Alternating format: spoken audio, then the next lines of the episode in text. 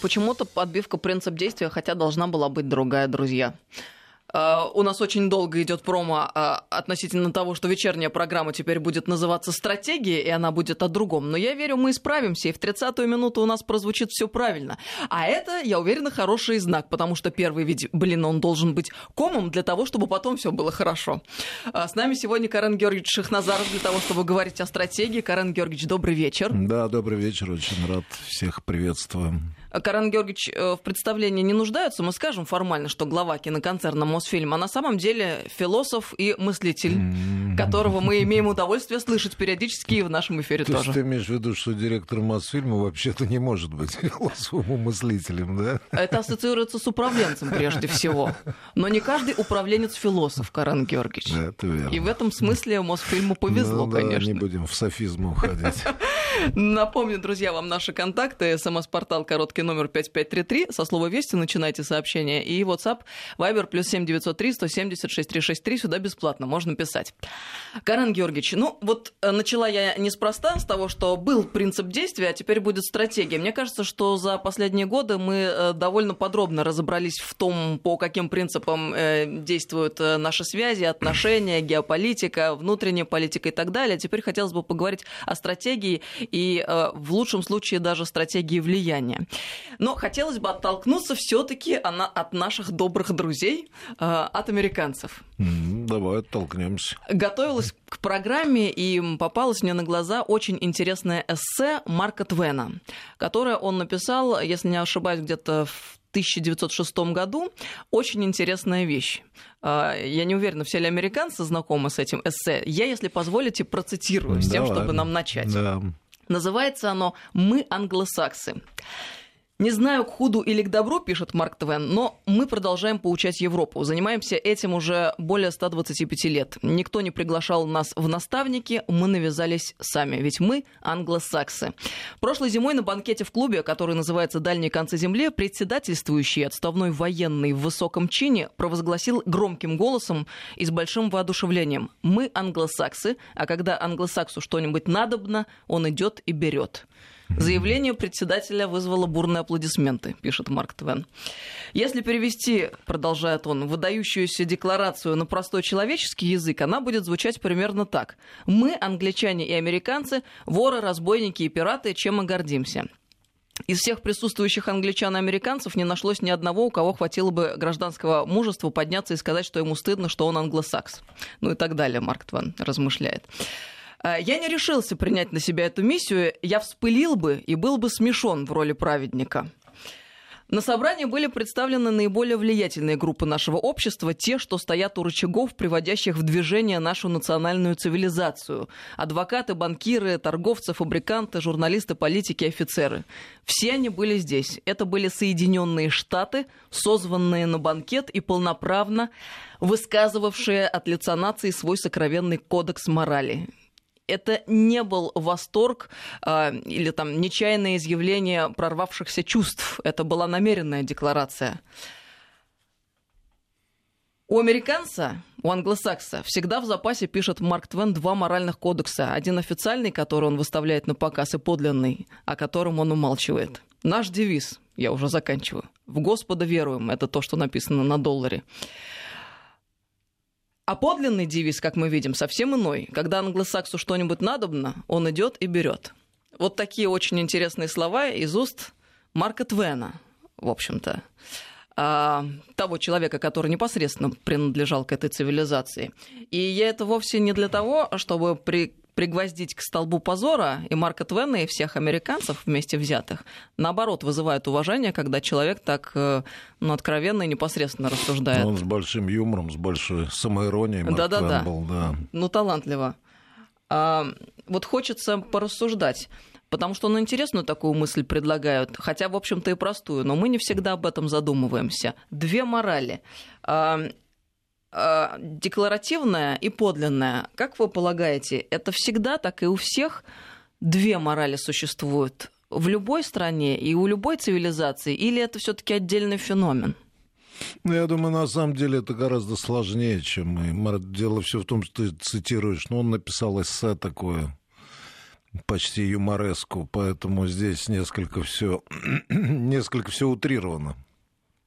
Я думаю, морали довольно много может быть в разных обществах, и поэтому да, да, в принципе, это, это, это так может быть. Есть официальная мораль, есть, так сказать, неофициальные такие, такие моменты есть.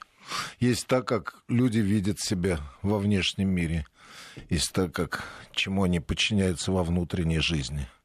Но я должен сказать, что вообще он, конечно, с большим юмором и иронией написал, но надо признать, что мы тут много стрел в англосаксов пускаем, и справедливых. Но надо сказать, что они очень многого добились. Это действительно э, великая, не знаю, этническая группа, как их назвать-то. Ну, цивилизация, наверное.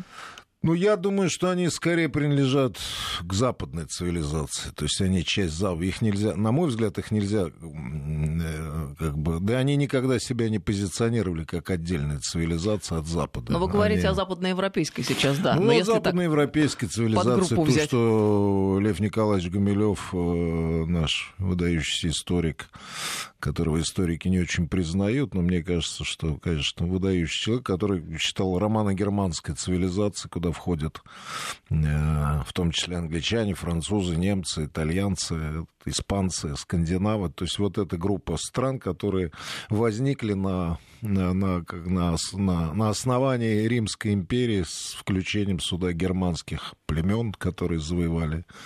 Вот, вот это романо-германское. Американцы, мне кажется, англосаксы, часть этой цивилизации, они всегда так себя считали, кстати. Поэтому я бы не сказал, что они отдельная цивилизация, но э, скорее этнос не знаю, но, безусловно, с колоссальным количеством достижений. Очень много они открыли полезных вещей в мире, надо сказать, создали свой стиль. Вот, да, они, в общем, напористо, агрессивно. Как, как он сказал, разбойники. Слушай, я вспоминаю у Шолохова есть очень хорошая сцена в «Тихом доне», когда Григорий Мелехов, когда он на стороне белых участвует в гражданской войне, он сидит там, английский механик, танкист с ним – и они выпивают, естественно, самогон. И тот ему говорит, мы же англичане, мы морские разбойники. Вот, так что вообще вот у Мартына, да, они морские разбойники, но очень смелые, отважные, надо сказать, настойчивые, очень, очень пассионарные, э, с колоссальной энергией, да, не, не, не щадящие никого и ничего. Но много, много в то же время и полезного сделавшие в этом мире. Много. Сколько открытий сделали они. Не, огромное число. Ну вот вы говорите о том, что э, на самом деле одна цивилизация, европейцы, американцы, э, неправильно совсем отделять, а вот в том же самом тексте Марк Твен дальше продолжает, когда рассуждает вот про европейцев и про американцев, что говорит. Без нас европейцы никогда не узнали бы, что такое газетный репортер.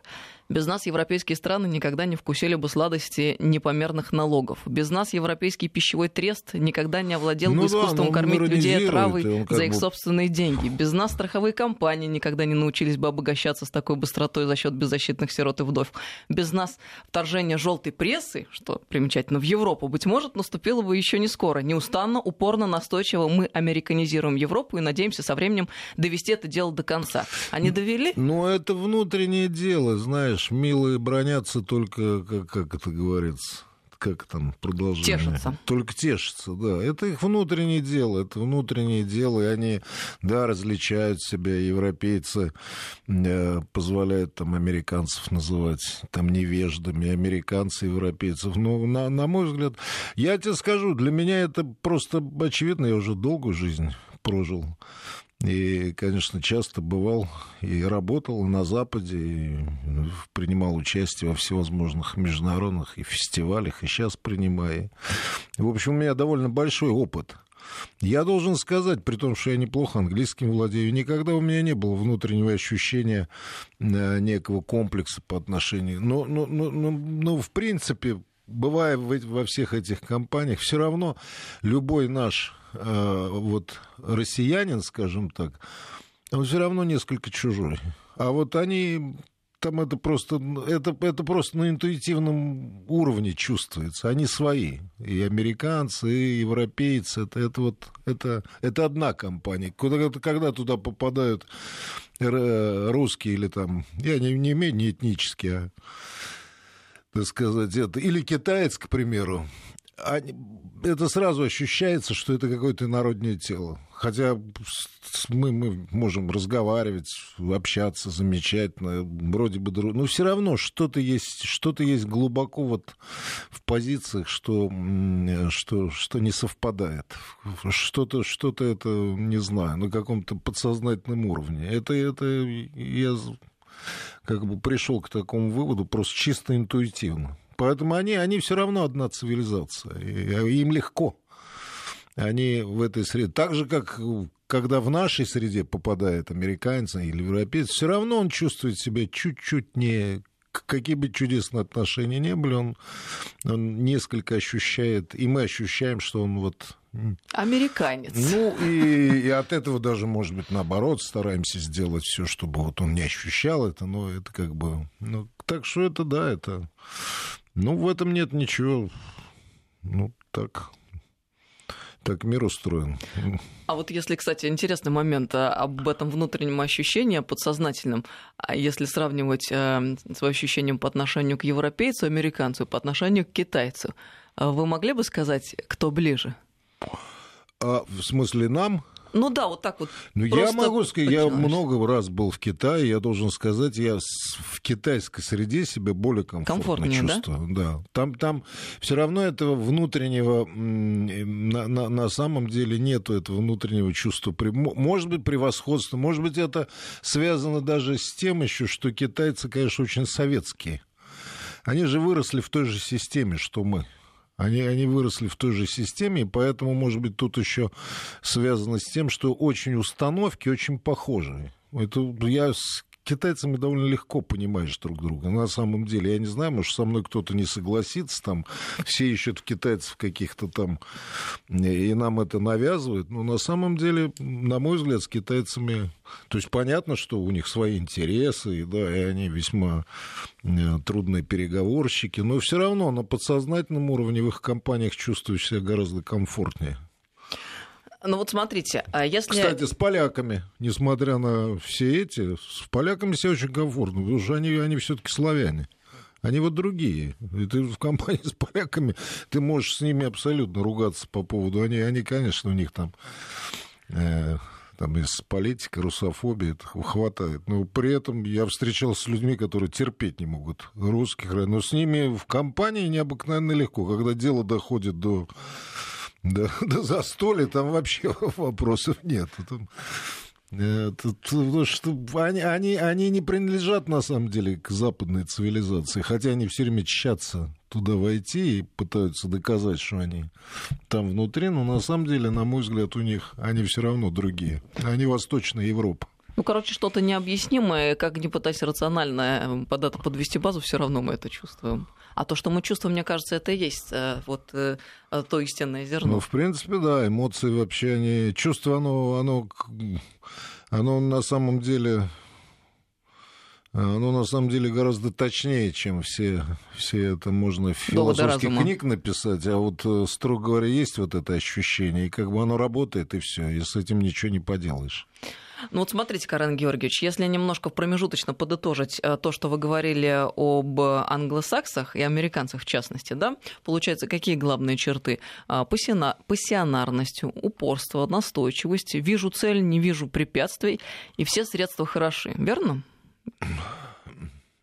Ну, так, знаешь, она, она разная, конечно. Во-первых, во-первых, американцы, сейчас вообще американцы это это несколько... Вот Марк Твен это писал, когда ядро американцев, вот это отчетливое ВАСПы, так называемое, оно было гораздо более влиятельным. То есть ВАСПы, знаешь, да, белый, англосакс, протестант, да, то есть это вот как бы то, то, то, то срединное американское, на чем базируется. Вот, вот представитель, я считаю, Трамп этого сегодня. Да, да, кстати вот он говоря. как бы олицетворяет его. И, кстати, олицетворяет те, те перемены, к которым стремится, те опасения, которые стремится, которые испытывает вот это вот. Э, э, Причем сюда не только англосаксы входят. Ведь в Америке, между прочим, по количеству выходцев э, корней немцев гораздо больше, чем англосаксов. Их больше.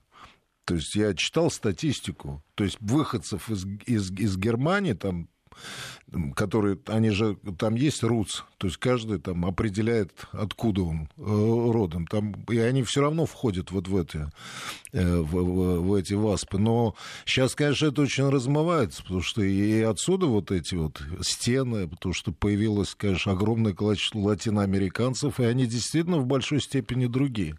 Там проблема Соединенных Штатов, как я понимаю, в том, что там не получилось плавильного котла. А, то есть нет однородной той там самой... Это, да. И эта проблема, это было как бы, как бы некая идея, что плавильный котел, где все, все это, а в принципе там все живут все общины на самом деле живут своей жизнью, и они достаточно автономны. Я, слушай, я все-таки я американскую дочь снимал в Сан-Франциско, и там я прожил месяца четыре, причем я работал с американской группой. У меня были, я немножко так изнутри видел вообще эту ситуацию. И, и вот это, я думаю, самая большая проблема США, откуда у них вот это вот маниакальная уже боязнь миграции. То, то, то, собственно, на чем они строились, на чем строится их империя. Отсюда вот эта стена, поскольку понятно, что еще, еще чуть-чуть, и, в принципе, вот эта вот э, волна выходцев из Латинской Америки, она станет превалировать. И она уже, посмотрев в Конгресс, в Сенат, избираются люди, которые... А они более... Они другие. Они другие, они другие ценности несут. Они, кстати, они более социалисты, что совершенно не свойственно ВАСПам. ВАСП — это апофеоз либеральной идеологии, либерального капитализма, а латиносы, в них гораздо больше социализма, что совершенно не свойственно Соединенным Штатам. И начинает, Соединенные Штаты начинают меняться, сильно меняться. И это вот главный, на мой взгляд, разрыв, который привел Трампа к власти. Это вот и, и, и как с этим справиться, я думаю, что они не справятся. Ну, тогда... Я думаю, что они, они, они, в принципе, они, думаю, упустили уже момент. А тогда они... ведь получается некий парадокс. Вы же сами сказали, что Трамп а, это такое концентрированное выражение того, что сегодня в 21 веке можно было бы назвать ВАСПом, да, но при этом он а, пришел на волне а, англосаксов, их, ой, господи боже мой, латиносов, поднявшихся. Ну, я бы не сказал, я не знаю. Вы там... только что это сказали, Карен Нет, нет, я сказал в том смысле, что он пришел, пришел на опасении как раз васпов, Почему он вот откуда строительство стены против а, мексиканцев, против латинцев? Всё, Потому понятно. что он, он, он пришел вот на том, что ВАСПы сегодня боятся уже иммиграции. Они как бы э, в этом проблема. Все понятно, Штатов, да. Мы закрепили да. этот факт. Да, закрепили. Да, теперь следующий вопрос. А генеральная внешнеполитическая линия американская, а, та, которую двигает Госдеп, это же все-таки по-прежнему линия, раз уж мы начали такую терминологию использовать, ВАСПов, нет? Не так ли? Конечно, да, до сих пор пока, да, пока она, пока они, они, они все равно концентрируют власть, главное, они, они концентрируют э, богатство. Они, они, они сегодня определяют политику США. Я, я говорил много раз, Америка, Америка, да и не я говорил, это слушал недавно Картера, вот это. Америка управляется финансовой олигархией.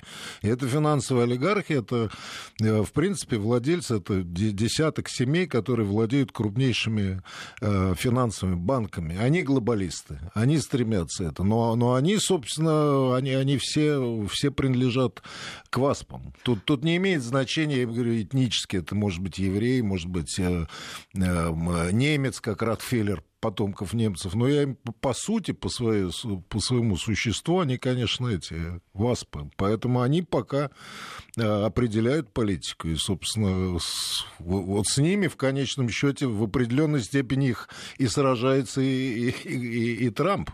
Ну вот тогда мы возвращаемся еще раз к вопросу, который я вам задавала относительно главных черт американской цивилизации. А, ведь если Госдеп транслирует вовне э, генеральную линию штатов, значит, а, это и есть та самая идеология, которая предлагается миру. А это значит идеология людей целеустремленных, пассионарных, для которых все средства хороши. Не вижу препятствий, ну да, вижу но, цель. Но у них еще плюс к этому есть, конечно, идея избранности. От она, Древнего она, Рима, которая. Она, она от Древнего Рима, но она заложена и в их, как говорится, и, и отцами-основателями. Это, это как бы идеи, которые они несут. В, в них это они культивируют в себе это.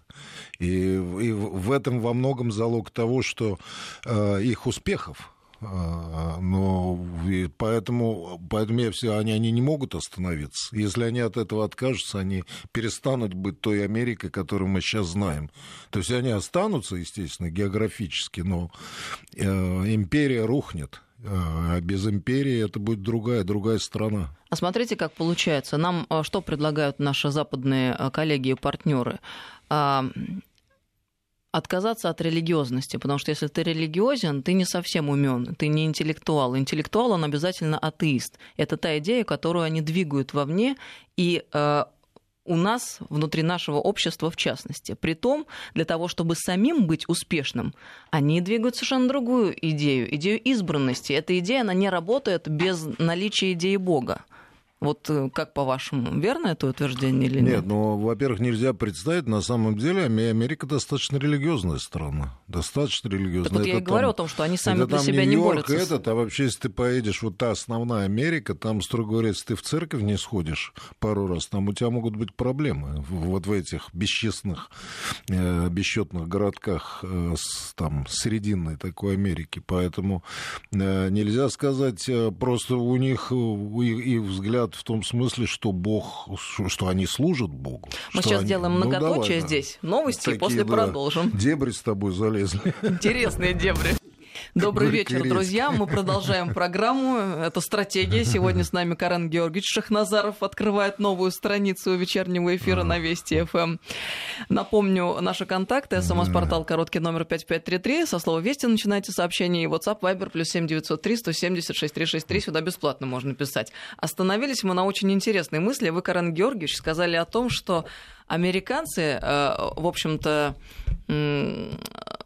а не про что и про что и государство? Про служение Богу. Вы так сказали перед уходом на паузу.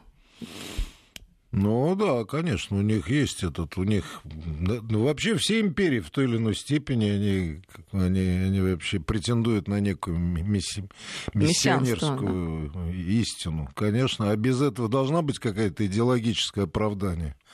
Все и англичане, когда были империей, они несли цивилизацию. Они, они более прагматичны были. Американцы, на мой взгляд, более, как бы, ну, как бы сказать, по-моему, романтично в этом смысле, как ни странно. Они, они не претендуют на, на, на некое, вот, по их мнению, справедливое устройство мира. А мы разве не этим же занимались? Вообще это свойственно нам, и поэтому мы великая страна и великая империя. Потому что мы, мы во времена в Российской империи мы претендовали на, мы же православные, на создание, как говорится, Царствия Небесного потом и Советский Союз, во всяком случае, он вот эту прагматичную достаточно идею, э, прагматичное учение экономическое Маркса он превратил в религиозное учение о создании, в общем, такого совершенного мира. И, надо сказать, сильно преуспел, как бы мы ни говорили о его там падении в свое время это. И удивительным образом и Россия возродилась. И на самом деле у нас не артикулирует это, но оно носится. Все равно же мы предлагаем какой-то свой мир. В чем, собственно, конфликт с США? Они говорят, не надо, вот у нас есть мир вот этот в котором мы, и чем он вам плох. Вы просто делаете, что вам надо, и вы будете неплохо жить. Вы, вы, строго говоря, зачем вам какой-то свой этот мир? А мы говорим, нет, мы не хотим в этом мире, нам нужен другой мир. И, и китайцы у них своя абсолютно тоже, как бы они... Поэтому это свойство больших стран, больших, больших государств, больших империй. Империи, чтобы существовать, надо обязательно идеологически оправдать ее. Но... Иначе это Иначе это не, не будет работать. Ну вот смотрите, вы в начале нашей беседы сказали о том, что Штаты очень успешное государство, и это действительно факт. Он, э, это так. И мы что зафиксировали сейчас промежуточно, опять-таки? А, это составляющие успеха, можно так, наверное, выразиться. Это империя, которая базируется на идее избранности, мессианства. Это люди пассионарные. И это три составляющих, которые в совокупности дают тот результат, что мы наблюдаем сегодня. Вот теперь про нас. Вы уже упомянули Российскую империю. Российская империя это про что? За Бога, царя и Отечества. Идея была сформулирована. И вообще, что такое империя? С латинского империум это власть. Власть, да, конечно. А, все понятно. Что такое СССР? Тоже очень мощно, вообще-то, если вдуматься. И тоже ведь есть мощная объединяющая идея «Пролетарии всех стран, соединяйтесь». Это колоссально звучит.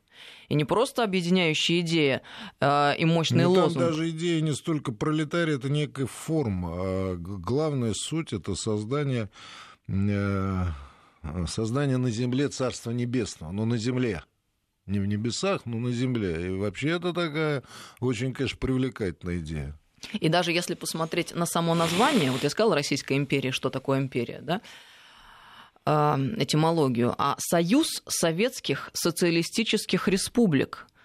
Значит, это союз, как существуют эти ну республики да, в Союзе, как советские, то есть да. ну, на основании Советов, да? да, социалистических, то есть куда идем, республик. Все обозначено в названии. Кто мы, что и куда идем. Все ясно и понятно. Да, это верно. А теперь сегодня. Российская Федерация. Федерация это попросту объединение. То есть в этом названии, которое сейчас есть у нашей страны, э, нету какой-то идеи не заложено, как мне кажется. Может быть, я ошибаюсь, как полагаете? Ну, если так смотреть, ну да, и, в общем, идея, она как-то не сформулировалась, мы об этом часто говорим.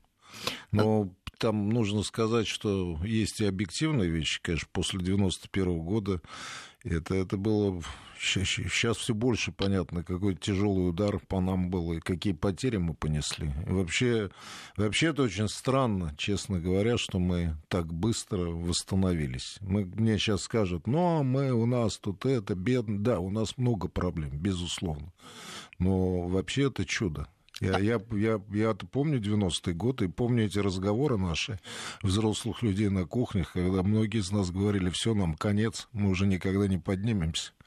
Такие разговоры были. Вы-то молодежь не помните этого, а мы были, и было это ощущение. Было это ощущение, что мы катимся абсолютно в тартарары, и эта страна будет сейчас разваливаться окончательно, и, и, и спасти это не, невозможно. Поэтому вообще для людей, которые пережили это, это действительно чудо. Кстати, ты говоришь, Америка, Америка успешное государство. Ну, вообще Россия тоже успешная, несмотря ни на что. Русские вообще ведь очень мрачные люди. Вообще русские очень мрачные люди. Они, они очень настроены пессимистично. Вот у Толстого написано в «Войне и мире». Каждый раненый всегда думает, что битва проиграна. А я когда читал эту фразу, я подумал, это русский раненый. Это Толстой так думает. Если ты почитаешь Стендаля, то там совсем другое. Там, там так сказать, э, плох тот солдат, э, который боится госпиталя. Это разные мировосприятия. В этом смысле это. Но поэтому русские всегда видят все хуже, чем на самом деле. А западники всегда видят лучше, чем на самом деле. Я, я лучше предпочитаю нашу позицию, но... Есть это... чему порадоваться потом. Ну да, да, это как бы, как бы, но это такое. У нас ну, вообще мы, мы довольно такая пессимистическая нация, довольно мы, мы, так сказать, у нас поэтому у них файн, когда встречается, а когда ты спрашиваешь, как, ну ничего, норм, как нормально, дела? нормально, ничего, никогда русский никогда не скажет отлично. Как вообще сглазить вот, можно? Но, с другой Хоть стороны, мы верующие. вот эта бесконечная, так сказать, некая жалостливость к самим себе, она порой мешает вообще-то необыкновенно успешной. Слушай, это какая-то маленькая деревня по имени Москва в течение там 500 лет сумела вообще собрать каким образом такую гигантскую страну, не, не, никакая, достичь в советский период вообще какого-то сумасшедшего, там восточная граница была в Китае, там Пекин был, а западная в Берлине. Это, так сказать, немыслимо, масса достижений есть вообще, массу у нашей цивилизации из достижений. Поэтому здесь, как, как говорится, не, нечего тоже все время посыпать голову пеплом. Но действительно сейчас такой период, когда как бы Россия себя не осознает. Она, она, она, она боится признаться.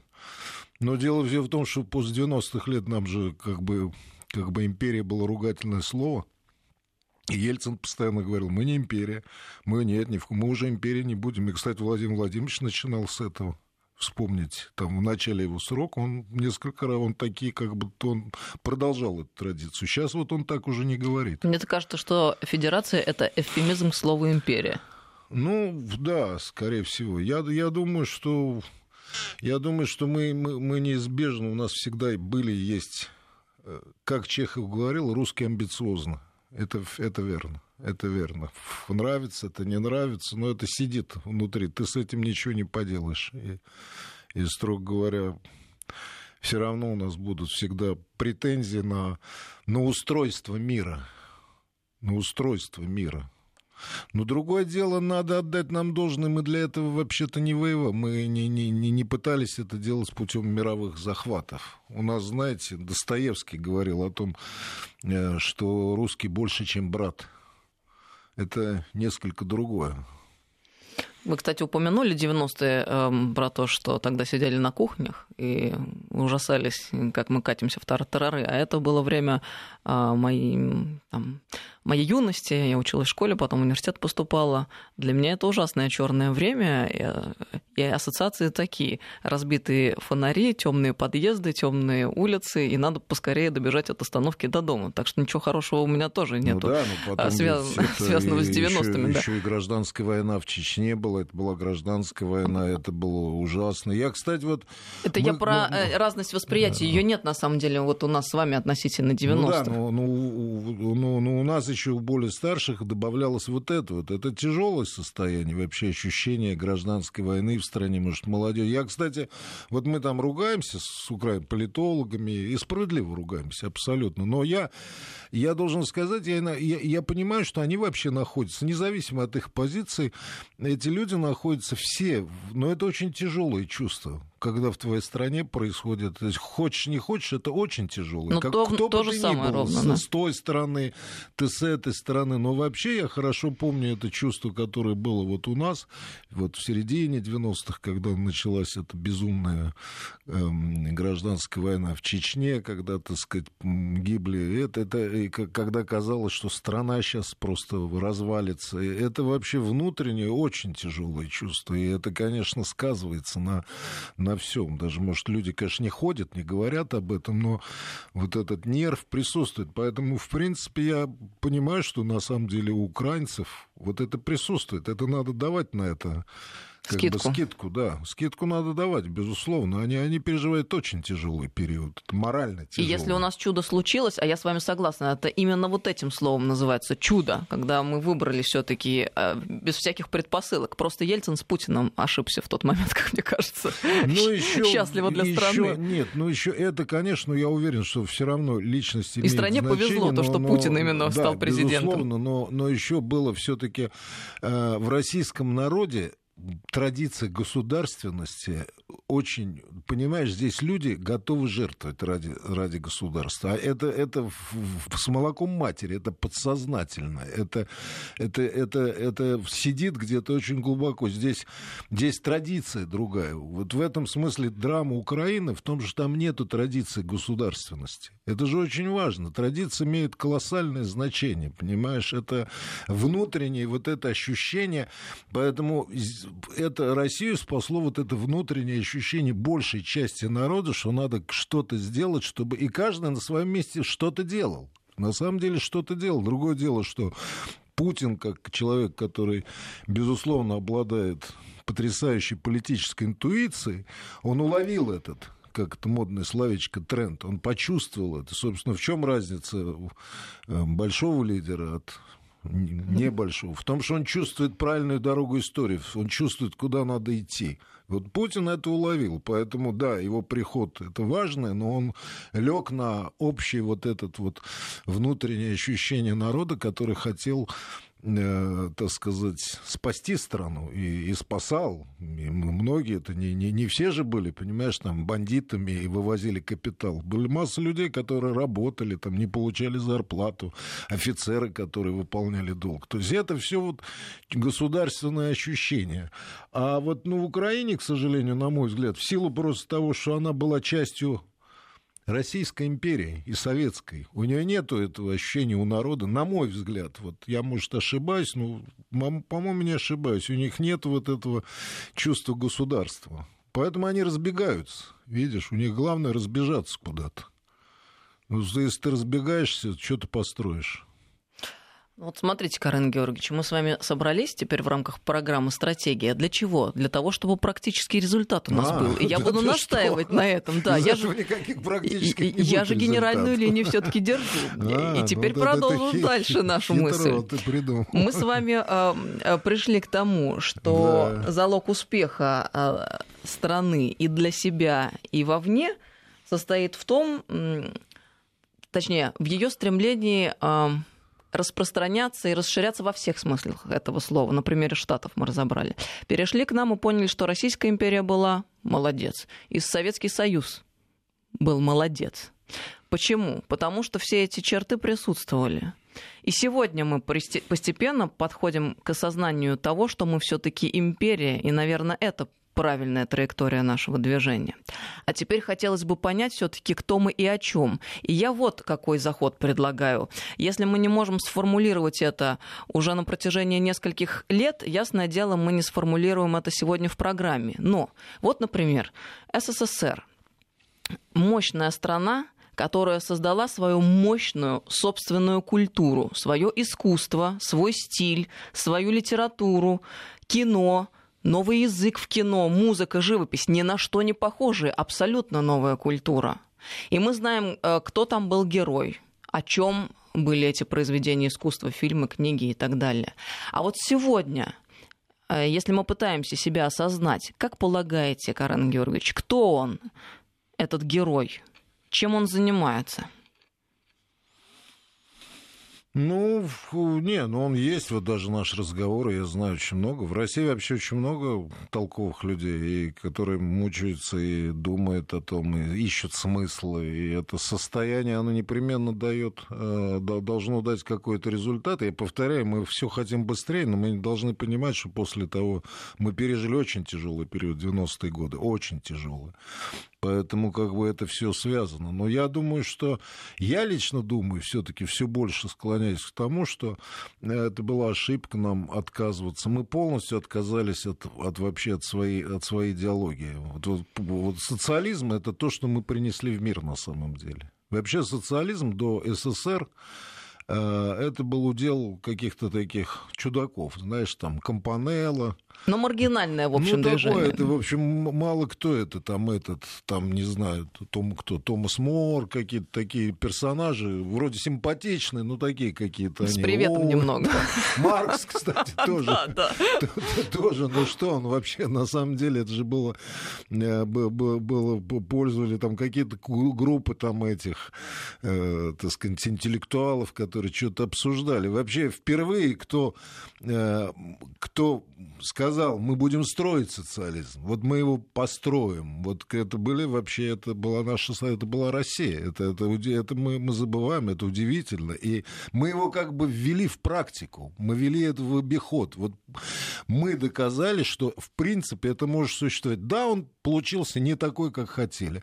Ну, слушай, первый автомобиль, у, кто там, у Бенца, Мерседес, кто там придумал, тоже был, наверное, несовременный. Это понятно, что первые модели самолета братьев Райт тоже несовершенные, но в принципе мы как бы это ввели. И мы все это в 91 году взяли и выкинули на свалку. И мы сели в чужой вагон. И мы играем по правилам чужим. Мы приняли полностью не просто даже капитализм, а либеральный капитализм в американского, как говорится, разлива. Это их идея. Она им принадлежит. Поэтому мы сегодня с ними тыркаемся, и вроде мы чувствуем, что это и, и, и другие чувствуют, что что-то мы другое хотим сказать. Но мы все равно в, этой, в этом вагоне едем-то. Ну, Понимаешь? И, и, и, мы, мы не смогли совместить эту идею в себе, что э, действительно надо было менять методы хозяйствования. И я сейчас согласен, что они должны быть рыночными. Но социализм не обязательно должен иметь ту форму, которой он был в СССР. Это был определенный этап. Можно было. И в этом смысле китайцы продвинулись гораздо дальше нас. И китайцы, кстати, сохранили нашу идеологию. Понимаешь? Там опять у них там много догмы, это, но все равно они ее сохраняют и правильно делают. Мы полностью это выкинули. Мне кажется, это главная ошибка, которую мы сделали, и нам нужно возвращаться к этому. Это, это не значит, что надо отказываться, я повторяю, от рыночного э, это можно совместить. Надо находить форму совмещения. Но мы не можем отказаться от того, что есть наши изобретение, если хочешь. А я бы вашу мысль вот так продолжила. Либеральный капитализм, капитализм, о котором вы говорите, он ведь почему еще у нас не работает? Потому что почва совершенно разная, а, на которую он как Конечно. бы насаждался сверху. Там протестантизм. О чем протестантизм? Это капитал. Что такое капитал? Это деньги, которые делают деньги. И получается, что деньги это своеобразный такой аналог божественной благодати. Согласен. Ты хорошо трудишься, да, хорошо согласен. там зарабатываешь, приумножаешь свой капитал. А у нас-то почва совершенно другая, как ни крути, это православное сознание. И вот если почва разная, то совершенно разные будут сходы. И я бы сказал, что даже сложно одному растению прижиться на почве, для которого оно не предназначено. Вот э, э, тоже та мысль, но которую почему-то не хотят мы, осознать. Мы, видимо, не знаем всех подробностей, но я думаю, это вскроется. У меня ощущение, что вообще в, в начале 90-х годов американцы управляли в большой степени нами, как сейчас Украиной может быть, не в такой уж степени, как Украина, поскольку мы больше, но в большой степени. В принципе, они нам просто навязали свою модель, которая неорганична. Я повторяю, это не, это не, я не против, я считаю, что это правильное было движение рыночной экономики, потому что та советская модель, она исчерпала себя. Но ее вполне можно совместить э, с, с, с нашей идеей, социалистической идеей. Она совмещается. То, что доказывает, кстати, китайцы. Ну, просто это они, да, а что же мы-то? А мы взяли, все выбросили. И теперь еще пытаемся свои правила. Вот в этот вагон сели и говорим, а вот мы хотим это. Они говорят, а что вы? Вы же сели в наш вагон.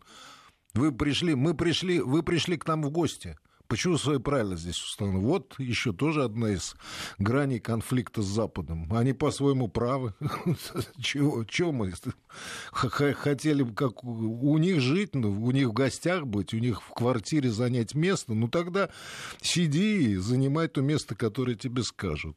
А мы не такие. У Каран... нас другие амбиции. Карен Герович, а вы не ответили на вопрос о том, а кто он сегодняшний герой намеренно или случайно? А, э, ну, потому что вот совет, советская эпоха, да, кто он? Ну, космонавт, инженер, строитель. Сегодня это действительно сложно ответить, кто он наш герой. Я думаю, может быть, мы через ответ на этот вопрос можем как-то выйти постепенно на линию Но того, кто он. есть э, космонавт, и строитель, инженер, и просто... Нет, сегодня думающий... финансист, чиновник, я бы э, сказал. А, ты имеешь в виду в, в, этом? Не, ну какой истинный герой -то? Истинный, да. Истинный герой. Мы вообще забываем у нас, поскольку у нас в основном мы показываем, так сказать, достижения поп-звезд, и, так сказать, всевозможные там, кто с кем развелся и кто на ком женился. И, Дешевый и успех, чего. который дает все. Да, вот, вот это вот, вот, понимаешь, мы вообще мало знаем. В стране вообще дофига чего, извиняюсь за, за сленг, строится. Дофига строится. Кем-то это делается потрясающий проект, потрясающий просто. Поэтому не так все плохо. Но я, я сознательно ухожу от этого, потому что для меня это, знаешь, тоже определение. Вот давайте расскажем, кто такой герой. Понимаешь, это всегда рождается, в искусстве это рождается помимо воли. Вот это рождается, и, и это понимаешь, ответ, и все да. вдруг знают, что вот это герой, понимаешь, и вот бывает, и все видят, что никто есть, его да. никогда не программирует заранее, вот его нельзя запрограммировать это как бы появляется, вот, вот, и вдруг всем понятно, что вот он, вот он выражает наше, наше время и, и, и нашу эпоху. Кстати, в советское время мы, мы, мы, мы часто тоже это недопонимали. Я сегодня смотрю, там, там Коля Рыбников, покойный Николай Рыбников, он был герой 50-х годов, он выражал это время, да, вот там «Весна на Заречной улице», он выражал это время очень точно. Но тогда мы это не чувствовали. А сейчас я вдруг понимаю. А вот да, вот если вы хотите понять 50-е годы, вот это вот Николай Рыбников «Весна на Заречной улице», понимаешь, или там Поэтому это такое дело, что не хочется такие определения давать. Время вышло. Очень вышло. интересно побеседовали, ну, Карен Георгиевич. Спасибо, спасибо вам большое. Извините, если что не так. Вы подкинули очень много интересных идей для будущих программ. До новых встреч. Давай, да, спасибо всем, да.